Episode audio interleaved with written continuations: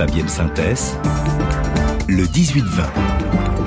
Le monde d'après de Claude Guibal. Claude, ce soir, on s'intéresse euh, au futur de l'Afrique. Or, pas d'avenir pour l'Afrique sans investissement en énergie. Les pays africains sont donc réunis en ce moment à Nairobi au Kenya pour un forum africain de l'énergie. Le défi d'une transition énergétique difficile à financer. Oui, Fabienne, le tableau est alarmant. Hein. On en a parlé tout à l'heure avec Antonio Guterres. Et ce défi et ce tableau, il n'est pas nouveau. En Afrique, 600 millions de personnes ont pas accès à l'électricité. 18% de la population mondiale qui doit donc cuisiner au feu de bois, qui doit donc vivre dans le noir dès le soleil tombé. Les trois quarts, Fabienne, des familles africaines n'ont pas accès à la lumière, n'ont pas accès à, l'énergie. Or, l'électricité, c'est quand même la clé de l'accès à tout, à l'eau potable, à la santé, à l'autosuffisance alimentaire, l'emploi, l'éducation. Le manque d'électricité en Afrique, ce sont des hôpitaux, des écoles, des entreprises, des usines qui sont tous les jours euh, soumis à des délestages, des usines qui dépendent de générateurs. Tout ça, c'est pollueux, c'est coûteux, alors que le prix des hydrocarbures euh, ont explosé. Et pour vous donner encore un petit ordre d'idée, il vous suffit euh, de savoir que la consommation annuelle d'électricité d'un Africain, eh ben, c'est l'équivalent de la consommation mmh. annuelle d'un frigo aux États-Unis. Et impossible de se développer sans électricité, évidemment, Claude. Et oui, dans notre monde occidental, dans le monde riche, hein, notre grand défi énergétique à nous, bah, c'est de produire propre. Et en Afrique, bah, c'est plus basique que ça. D'abord, il faut produire plus. Et l'équation de base, elle est simple. Alors certes, bien sûr, hein, la pauvreté est à l'origine euh, du manque d'électrification, mais c'est un cercle vicieux. Sans accès à l'énergie, eh bien, il n'y a pas de développement, pas d'enrichissement possible. Donc, il faut de l'argent et l'énergie, ça coûte cher. Alors, l'Afrique, je vous disais, c'est 18% de la population mondiale. Or, ce n'est que 5%, 5 Mhm. des investissements énergétiques mondiaux.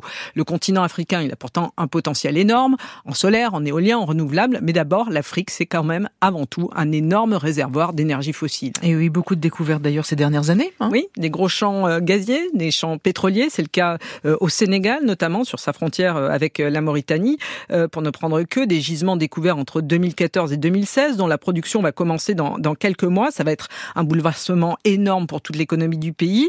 le truc, c'est que ce gaz, il attire euh, surtout la, la convoitise des multinationales étrangères, surtout dans le contexte de la guerre en Ukraine. C'est une parfaite alternative au gaz russe, au détriment évidemment euh, des populations euh, locales qui n'y auront pas accès. Et voilà comment, à l'échelle du continent, eh ben on voit ça partout. Les deux tiers des nouveaux projets développés en Afrique, eh bien, ils sont essentiellement tournés vers l'exportation. Et donc le problème, c'est bien de trouver des financements pour développer des projets locaux. Oui, parce que c'est difficile de trouver de l'argent sur place. La majorité des pays africains est au bord du surendettement et leurs services publics ne sont pas en mesure de financer ces projets. Une grande partie de l'énergie produite est perdue parce que les réseaux sont mal entretenus et vétustes et ils ne sont pas financés non plus puisqu'une partie du coût de l'électricité en Afrique, eh bien, n'est pas payée par les consommateurs qui se raccordent souvent euh, illégalement au réseau. Il faut donc trouver de l'argent ailleurs pour financer ces projets. Or, cet argent, bah, il n'arrive plus ou pas vraiment. Euh, même la Chine, hier grand investisseur, n'a plus les moyens d'investir en Afrique. Et le défi, évidemment, c'est d'investir dans le renouvelable. Alors, il faut savoir que l'an dernier, euh, les, grandes puissances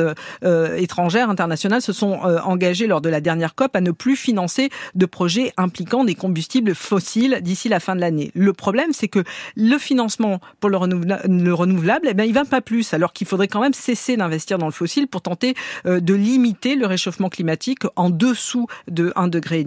L'an dernier, les investissements dans les énergies renouvelables ont chuté de plus de 30% en Afrique, et cela, bah, ça ne fait pas les affaires des pays africains qui voient pas comment financer leur euh, transition énergétique de façon significative.